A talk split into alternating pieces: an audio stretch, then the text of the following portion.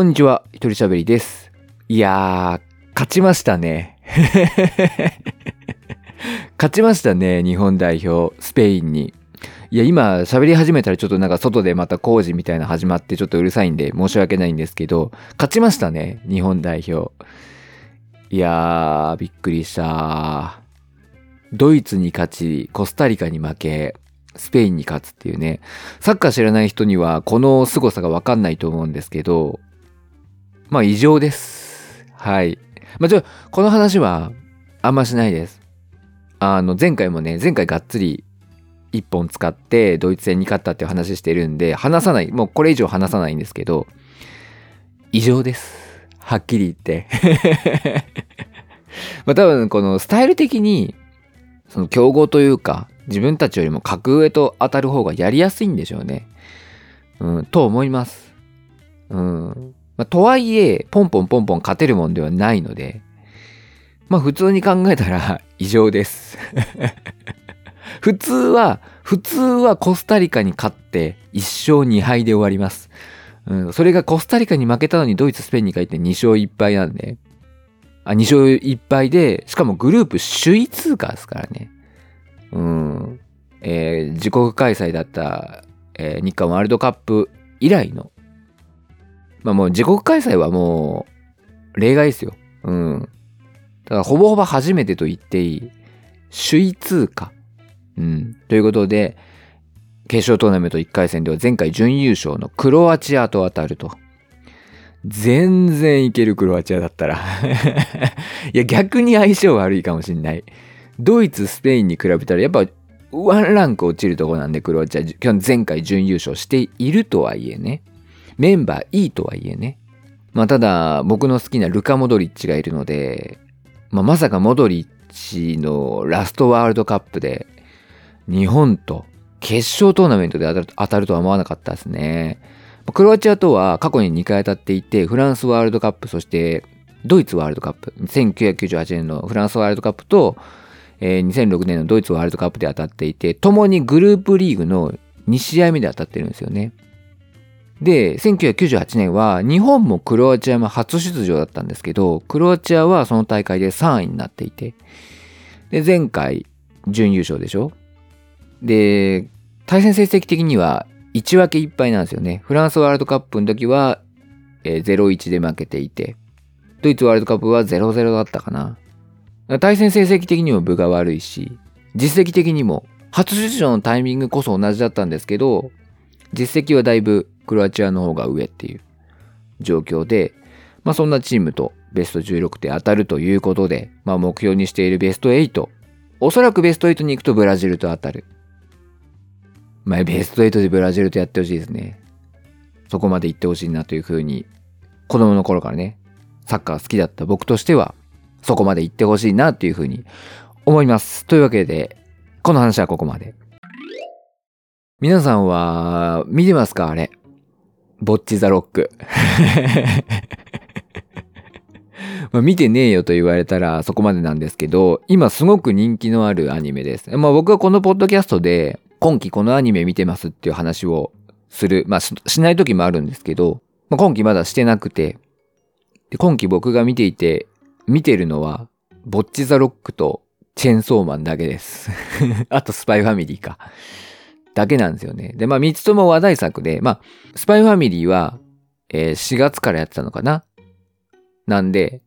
まあ今期、まあ今年の一番流行ったアニメと言っていいと思うんですよね。で、チェーンソーマンはずっと、もう話題作。話題中の話題作。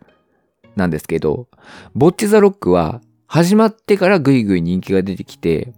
何週間か前に、なんかこう海外のサイトとかでも1位とかになって、で、今回8話が放送され、先週8話が放送されたんですけど、8話がまあ良くて、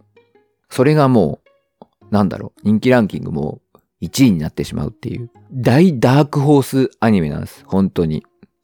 まあ、スパイファミリーがスペイン。チェーンソーマンがドイツだとしたら、ボッチザロックが日本ですよ。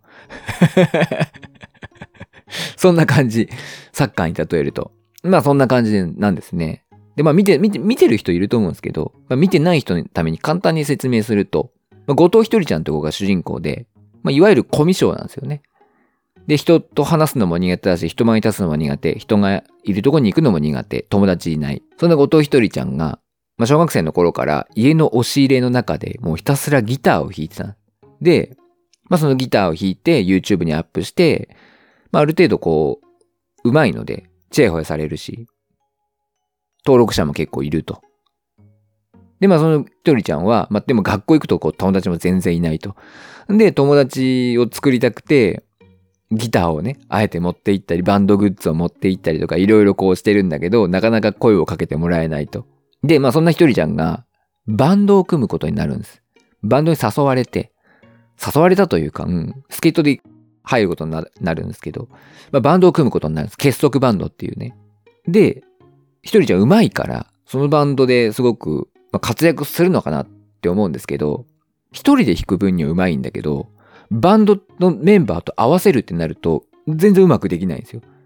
だから、一言で言うと、バンドとして弾くと下手になっちゃうんです。で、みんな下手くそだね、みたいに言われるんですよ。でも、一人では上手いんですよ。あの、YouTube にギターヒーローっていう名前で投稿をしていて、そのバンドメンバーも、いや、ギターヒーローにはすごく憧れてんだよね、みたいなこと言われるんですね。でも、ぼっちちゃん、まあ、あの、バンドメンバーからぼっちちゃんって呼ばれてるんですけど、ぼっちちゃんは、全然力を、力を発揮できないから、ギターヒーローだっていうこと全然バレないんですよ。で、5話とか、まあ、話題になった5話とか8話では、ギターヒーローとしての片鱗をライブ中に見せるんですね。本来の実力を、まあ、発揮するシーンがあるんですよ。それが結構ね、そのボッチザロックの印象的なシーンの一つで、まあ8話ではライブで、ちょっとこう、ギターヒーローとしてのね、片鱗を見せるというか実力を発揮するっていうのがあって、おおかっこいいな、なったんですけど、まあ、そのライブシーンもすごく良くて、まあいわゆるこう、音楽もののアニメで、まあ、めっちゃ作り込まれてるというか、うん。昔、軽音っていうアニメがあって、11、2年ぐらい前に。それがまあすごく軽音楽部の女の子たちの穏やかな日常を描いているようで、いわゆるこう楽器を弾いてるシーンとかがめちゃめちゃ作り込まれてないって言われて人気になったんですけど、ボッチザロックもそうで、めちゃめちゃ作り込まれてる。それがこう人気の秘密であり、話題になってる秘密なんですけど。で、まあ僕のね、ボッチザロックを僕見てて、あの、ま、シンプルにこのボッチちゃんが可愛らしいなと思って見てたんですけど、まあその音楽シーンを見て、おおって思ったりとか、その、ライブシーンを見て、わーって思ったりとか、音楽シーンとライブシーン一緒か。まあとにかく思ってたんですけど、まあやっぱさ、こういうのを見て毎回思うんだけど、何かこう一つのことに打ち込んできた人というか、この一つのことに打ち込むっていうことの素晴らしさ、かっこよさみたいなものを僕は毎回感じるんですよね。僕自身なんかこう一つのことに打ち込んできたっていうのがな全然なくて、意外とすぐ投げがちだ、投げが、ん？投げ出しがちなんですよ 全然言え言えなかったけど。意外とすぐ投げ出しがちで、まあ僕が一番、うん、続けてきたものって何かなって考えると、まあ小学校の頃からバスケやってて、高1までやったんですよね。まあそれぐらいかなと。でも別に、うん、好きだったには好きだったったけど、練習嫌いだったし、でも僕基本的には真面目なんで、嫌々ながらやっぱやるってた感じなんですよね。やらされてた感じなんですよ。やっぱバスケも。やってたというよりは。なんかそれは僕の中で違うんですよ。だからなんか、あの、練習も、練習の時しか練習しないし、全然こう、打ち込めなかった。やらされてるだけだから、たんですけど、それこそボッチザロックのボッチじゃんみたいに、理由は何にせよ、まあ、自分からこう積極的に練習をして上手くなって、まあ、やり込んでいくみたいなことってなかったなっていう。何でもいいんですよ。別に。それがスポーツでなくてもいい、楽器でなくてもいい。なんならゲームとか、絵を描くとか。まあ何でもいいんです。本当に。で、今の時代って、そういう、なんかこう、人よりもやり込んできたものが価値が出る時代じゃないですか。昔は、何もなかったけど、今は例えばじゃあそれで YouTube だったりとか、何でもいいから SNS で発信したりとかってできるし、まあそのやり込んできたものきっかけでこう出会いがあったりとかするでしょ。で、僕そういうものがないから、このぼっちちゃんとか見てると、まあ、シンプルに羨ましいなっていう。まあ、坊ちゃんはその才能というか価値を活かせてないんだけど、あまりにもコミュ障だったりとか自分に自信がなさすぎて、活かせてないんだけど、まあでも羨ましいなっていうふうに思うわけなんです。うん、で、実際その、力を持ってるから、だからこのボッチザロックの中でも、こう、なんだろう、まあネタバレになっちゃうけど、8話でね、メンバーがこう、ライブ、お客さんの前で演奏するときに、まあちょっと飲まれちゃうんですよね。で、実力を全然発揮できない。飲まれちゃって。実力を発揮できない。いつもうまくできてることが全然できないって中で、ぼっちちゃんがギターソロを弾いて、なんて言うんだろう、仲間を鼓舞するじゃないですけど、少し空気を変えるんですよね。それって実力があるからできるんですよ。実力があって、みんなを、おなんだこいつ、うまいぞって思わせる力があるから、できることなんですよね。で、かっこいいじゃないですか、そういうの。うん。なんかこう、そういうのがね、僕も欲しいなってやっぱ思う、思ったんですよね。なんか子供の頃からさ、なんとなく打ち込んできたものっていう。で僕は今のだから小学生とかになんか一つこう、アドバイスじゃないけど、するなら、いや何でもいいから自分の好きなもの、打ち込んでみた方がいいし、まあでも小学生とか逆にそういうものって意外とあったりすると思うんだけど、まあ、中学生とか高校生とかになると、なんとなくそれやめちゃったりとかするじゃないですか。でもなんかやめない方がいいなと思って。うん。なんか好きだったら、それ続けていい方がいいと思うよ、みたいな。ねえゲームでも何でもいいからさ。それ好きなら続けた方がいいよ、いいと思うよ。それむしろ大人になった時に多分価値出てくると思うよって言いたいですね。うん。すごいちょっと今日はたどたどしく喋ってる感じがすると思うんですけど、自分でもね、何言いたいかまとまってないんで、ちょっとたどたどしく喋っちゃって申し訳ないんですけど、とにかく、なんかこうね、一つのことに打ち込んで、こう、身につけた実力みたいなのってやっぱ輝いてるんですよね。だからなんかほんとそれに打ち込んで時間をつぎ込んできた人だけがたどり着けるかっこよさというか、そういう領域がやっぱあるじゃないですか。だからそれをなんかボッチザロックを見ていて、なんかいいな、やっぱいいなと思って。うん。だから僕も何かこう打ち込めるものがないかなって 思ったわけですよ。で、まあ、今のさ、僕のこのプライベートでさ、一番長くこう続けているものって何かなって期間的にね、長く続けているものって何かなって思ったら、やっぱこのポッドキャストだなと思ったんですよね。もう2年半以上続けてる。このポッドキャストが一番僕が今打ち込んでいるものかなと。このやらされてるとかじゃなくて自分でやってる。打ち込んでるものって言ったらこれかなと。で、まあ、ぼっちザロックを見て、ちょっと感化されたし、まあ僕もひとりちゃんと同じでね、まあ、後藤ひとりちゃん、ぼっちちゃんと同じで、友達いないし、友達いないから、話し相手がいないから、こうやってポッドキャストで一人で喋ってるっていう、なんかこう友達いないからギターひたすら弾いてたぼっちちゃんとね、境遇も似てますし、僕もこのポッドキャストのタイトルを、ぼっちザトークにしようかなと 影響を受けすぎっていうね。いや、まあでも本当にね、いいなと思って。まあ僕も、こう一人で喋ってますけど、無駄に喋る。まあう、うまいと思ってないですけど、無駄に喋り慣れていくっていうね。一人で喋るのうまいっすね、みたいな。やたら一人で喋るのうまいっすね、みたいな。ねまあなんかこのスキルっていうほどじゃないけど、また活かせるとこ、活かせるとこないっすかね。活かせるとこ。ギターはさ、一人でやっててさ、でもギターはやっぱバンドっていうさ、まあ団体の中に入れるじゃないですか。これ入れないですからね。僕ね、別に。うん。まあそんな感じで、ボッチザロックに影響されて何かに打ち込むことっていうのはやっぱ素晴らしいことだなっていうことに改めて気づいたというお話でした。そう。じゃあ、アニメの話で、その、チェーンソーマン見てるって言ったんですけど、まあ僕一応、チェーンソーマンに関しては原作一回さらっと読んだ程度の知識なんで、まあアニメも割と新鮮な気持ちで見てるんですけど、あれの子が可愛いですね。小紅ちゃんが可愛いですね。アニメの。まあ漫画の時は、正直よくわかんないな、この子何なんだって思って終わっちゃったんですけど、アニメ版のコベンちゃん可愛いですね。好き。なんだろうね。なんか、チェンソーマンの女性キャラクターって僕基本的に好きなんですけど、なんか割と女性キャラは女性の立場から見るとあんま好かれてないみたいなのを聞いたんですけど、そうなんですか？僕女性キャラめあ、チェーンソーマンの女性キャラは基本的に好きだなっていう風に思う。なんか、うーん、やっぱね、少年漫画なんで基本的には、まあ男の子がいい、憧れる女性みたいな描き方を基本的にはされるんじゃないのかなって思うんですけど、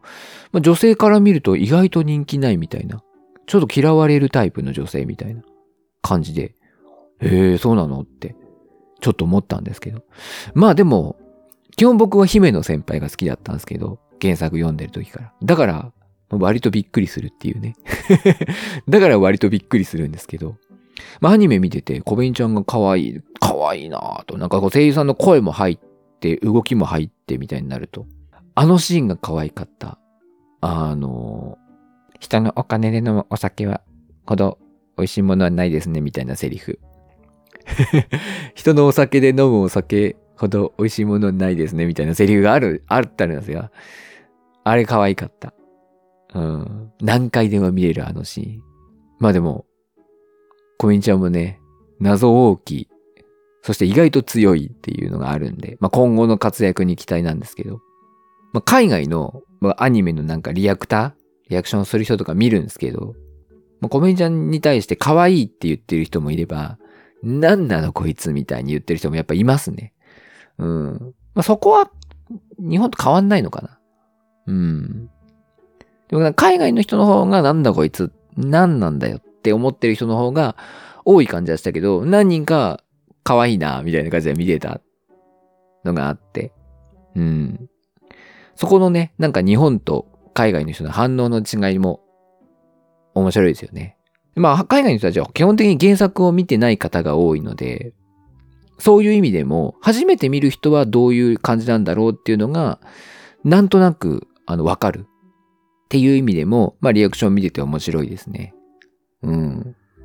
結構なんか日本人の人は、まあ、原作を見ている、まあ、ジャンププラスで無料で読めるというのもあるんですけど、ジャンプ、えー、原作を読んでいる人が多いので、このシーン、